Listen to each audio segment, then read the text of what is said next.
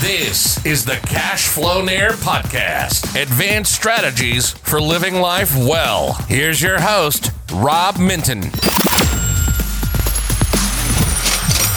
Hello, this is Rob Minton, and welcome to another Cashflowaire podcast. I've got a great episode for you, and I need to kind of set the stage for this podcast.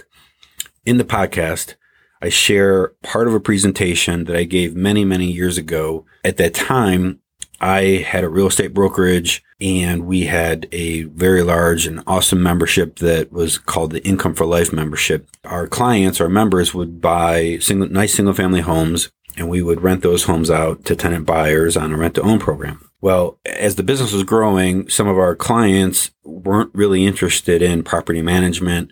They didn't want to have to show their homes and, and, and advertise their homes. So a gentleman, one of our members, started a property management company and several of our members hired him to manage their properties. I was not involved in the property management business. I didn't own any of his, any part of his business. It was just a service for our clients, which at the time sounded great. Well, shortly after he started this property management business, he had all these properties that were vacant. You know, those properties were owned by our clients. So I felt, you know, this sense of responsibility because our clients had vacant homes. They were making mortgage payments on these homes and they didn't have any income from the property. So in this presentation, I kind of share that problem and what I was trying to do to solve the problem. You might be thinking, well, why, why would you share this now? I'm sharing it now because this, the idea, the big, I guess, strategy behind what you'll hear is you need to apply massive action to any of your problems. And over the last two months, the coronavirus has created many, many problems for all of us, for most people have been impacted one, in one way or another from the coronavirus. So as you listen to this, think about how you can use massive action to deal with any problem you might be facing right now. Make sure you stay towards the end because I talk about something kind of cool, all out war. I want you to take that idea to what's going on in your life. At the end of this podcast, I'll come back with a few thoughts for you. Okay, here it is. Has everyone heard this before? Now, I can't take any credit for massive action. I learned it from Dan Kennedy, and I'm just trying my hardest to uh, implement it in my life. The problem when I will write massive action or Dan Kennedy writes massive action is that I don't think many people can picture it.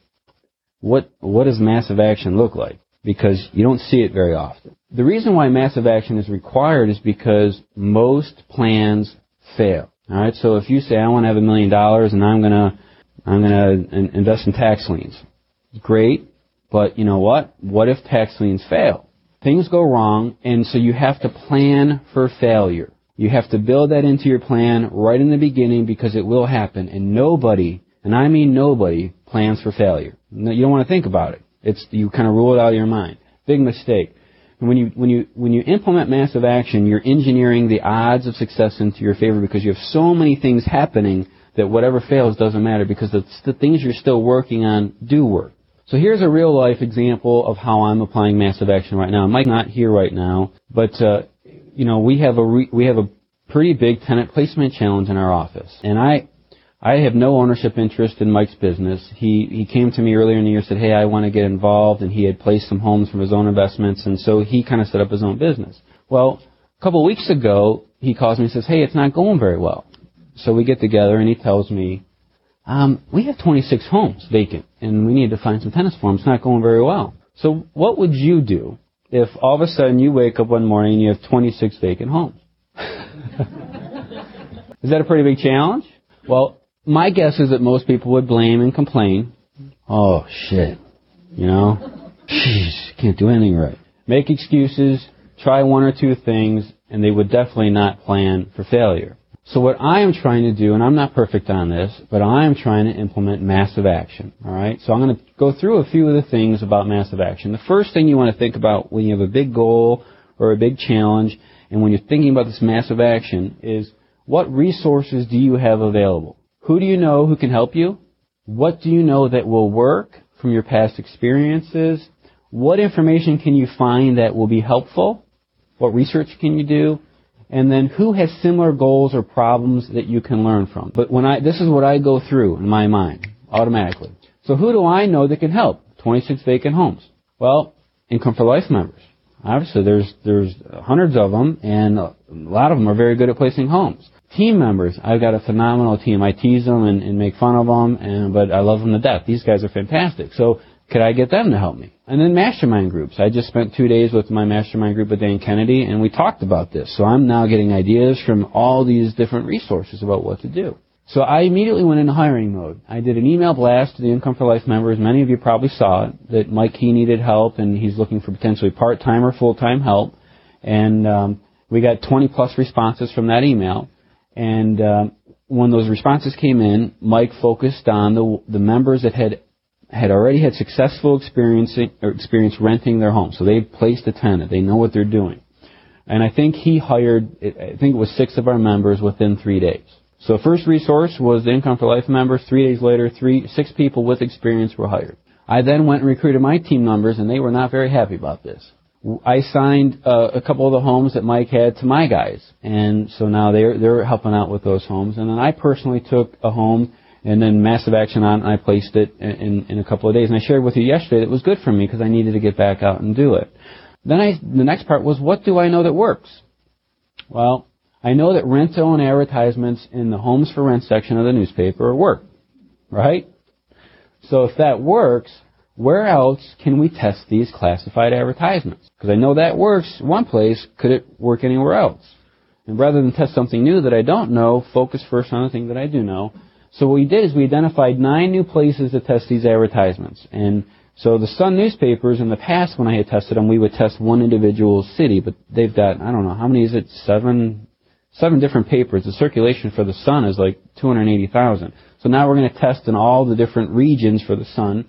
The Free Times, the city newspapers like Parma has the Horizon. The Scene, which is a little bit scary to put up there if you've seen the Scene. Craigslist, which is on the internet all around Cleveland. So what I did is I started on the internet. I went to Google and I searched newspapers in Cleveland. And I'm now looking for places to test the ads that I know that work. If it works here, chances are it's going to work over here. And then the other thing is, is we've never tested an advertisement running multiple properties. Now, as a real estate agent, I know that listing agents, when you look in the paper, you'll see the person's picture and 18 homes, and they work.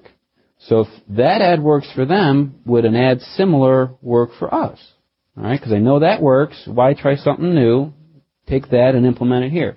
So we're going to test on, actually it hit Thursday, hit yesterday, the new ad hit, and we're running a bigger ad like this. I don't know, this probably isn't the final version, but it's going in the Sun, the Plain Dealer, and a couple other papers, because I know that works. Then the idea came, you know, when you go to the grocery store, you have those little home buyer magazines, and I'm giving you guys some good ideas, so I'm hoping you're not noting these, but like Harmon Homes or Homes Almanac here locally, I don't know what they're called in Missouri, um, uh, but you see apartments for rent, and the idea is why don't we create our own magazine, rent to own listings. So all rent to own homes are in there. So as anybody goes through the grocery store, wherever those stands are, we have our own little book there. So Joe, my graphics guy, and I and Mark are probably going to launch a magazine that we're going to get out at all the grocery stores, and, and then we're going to create our own media and build this out. What about marketing directly to renters? Because there's a lot of renters that don't read the paper. We're not tapping into them, right? Well, did you know that you could rent a list of renters? There's list brokers out there. They just have names and mailing addresses and contact info. So what I did is I rented a list of 16,000 renters living in Cuyahoga County. And it, I got permission to send mail to them and to call them. And uh, I was able to make some distinctions on the list that I rented. Income levels from 40 to 70,000 because I want to make sure they can at least qualify based on our standards for the home. And they lived in multifamily dwellings, which is an apartment. And most of our prospective uh, rent-owned buyers come from apartments in Cuyahoga County. Makes sense, right? So what we're going to do is we're going to, this is just a proof of a postcard. We've been so busy this week I haven't had a chance to play with it. But we're going to pick four homes and we're going to mail a postcard to 16,000 renters. No other renters, and not all of them are going to be interested, but you know, some might. Voice broadcasting technology. I've I voice broadcast. You, I, you guys have probably heard some of my voice broadcasts before, right? Well, if it works for you, maybe it will work for this of the on the list of 16,000, there were 2,400 of the renters that their phone numbers were available on the list. And now I had to go take these phone numbers and check them against the do not call registry because if I voice broadcast them, I'd pay a $10,000 fine on every single one if they're on the do not call list. So that would be a mistake. But what I did for the list that for the people that were not on the do not call list is I created one voice broadcast for each city, and we had six cities that we were targeting: Parma, Garfield, Maple Heights, Euclid. Um, and so one voice broadcast went out for a home in Euclid, one went out for a home in Parma, one, you know, all right. So we ended up sending 400 voice broadcasts per city. I did this last Friday afternoon. I'm not getting accurate numbers, but from indications, it didn't really work. All right. So this is I didn't know, give it a shot, but it didn't work. The, the next thing we did is we designed a new showing system to create urgency. Because one of the feedback things we hear is that people they see a home, a tenant sees a home, and it's hard to compel them to do something. So the idea is renters can complete one rental application, and then that they'll have access to every single home that Mike has. So if this application gets approved, you can go through all of the homes we have available. And, and we decided to test the Euclid area first because it was closer to our office. And what happens is a person comes into the office, fills out the application, pays a $20 fee, Mike copies their driver's license, so we have, we can prove who they are, and then he'll give them a packet of information on those homes with the lockbox code. And then we tell them this is the key, and this is actually working. We say that, you know, obviously you're applying for this, other renters are applying for this too, and what happens is the, the faster you are, the better home you're going to find. And if you kind of drag your feet, the good homes are going to go fast. So what you need to do is you need to get out, look at all the homes as quickly as possible, and then you come in with a deposit and a $500 check, and then we put that home in a pending status and we finalize your approval. What do you guys think of that idea? It's working. So that's one of the things that are working. Then the next idea was why don't we eliminate tenant placement altogether? And we talked about this a little bit yesterday, is that why don't we, as a real estate company, attract the renters to us? We show them homes listed for sale. When they find a home they like, we kind of analyze the numbers with them. If the numbers work, we put that together and then go back to the Income for Life member. And we have done this before in the past, but it hasn't been a big part of our business. But so within October, uh, we are no longer really uh, looking to add any new Income for Life members. We are 100% focused on attracting renters to us. So like we've done a complete reinvention of our business because we have to solve the problem of the 26, but we got to stop the problem from happening again in the future. So that is going out. We tested a new advertisement. We got 400 phone calls in one week on the advertisement that we tested for this. We're now talking about adding incentives, and I've written a little bit about this, but a free moving truck for them, iPod, home security system. And in my mastermind meeting yesterday, I heard, or two days ago, I heard that the three-day Disney trip is working phenomenal. There's some other real estate investors in the group. So we're going to begin to test the three-day Disney uh, cruise offer, or not a cruise, a trip offer. How about a, an advertisement that says, move into this lovely rent-own home and get uh, new furniture for your living room, like a whole new living room furniture set. That'd be a cool idea. Women pick the home, right? Women like furniture. Guys could care less. The couch is all beat up, doesn't matter. So the ads targeted to the female, because that's who we need to be targeting. And uh, so these are some of the ideas we're going to be testing here in the near future. Referral campaigns. Now, in most cases, the idea is to go to our existing tenant buyer that are in the homes and say, hey, if you refer somebody that moves into one of our homes, we'll pay you a referral fee or we'll do whatever. And my idea was, why don't we go beyond that? That's a great idea. But why don't we, every tenant buyer that comes to look at a home, why don't we offer them a referral program? Does it really matter who's sending us the person? So in the homes, we have little information now, at least I hope we do, um, about a referral program. So even if you don't like this home, maybe your friend or someone else, uh, and you can earn a referral fee. So the idea is to create an army of salespeople promoting the rent-to-own homes. Good? I'm trying hard, man. You guys are not getting. Getting no love. No love. Um, so what another thing we we decided to do was copy the realtors, add information boxes to the signs, put property feature sheets, rental applications, and then information on this rental program. So even if someone drives by and, and pulls the flyer out, why not try to turn them into a referral partner, even if they don't like the home or not? Next, we launched some weekly training and support meetings. We had a brainstorming session with the properties and their team, and, I, and we started to, to, do additional training for them. I had a big brainstorming meeting with my guys, and they had some phenomenal ideas. I'm sorry, Anna, not to leave you out of the guys thing. Anna had some phenomenal ideas too, because she'll be pissed if I don't say that.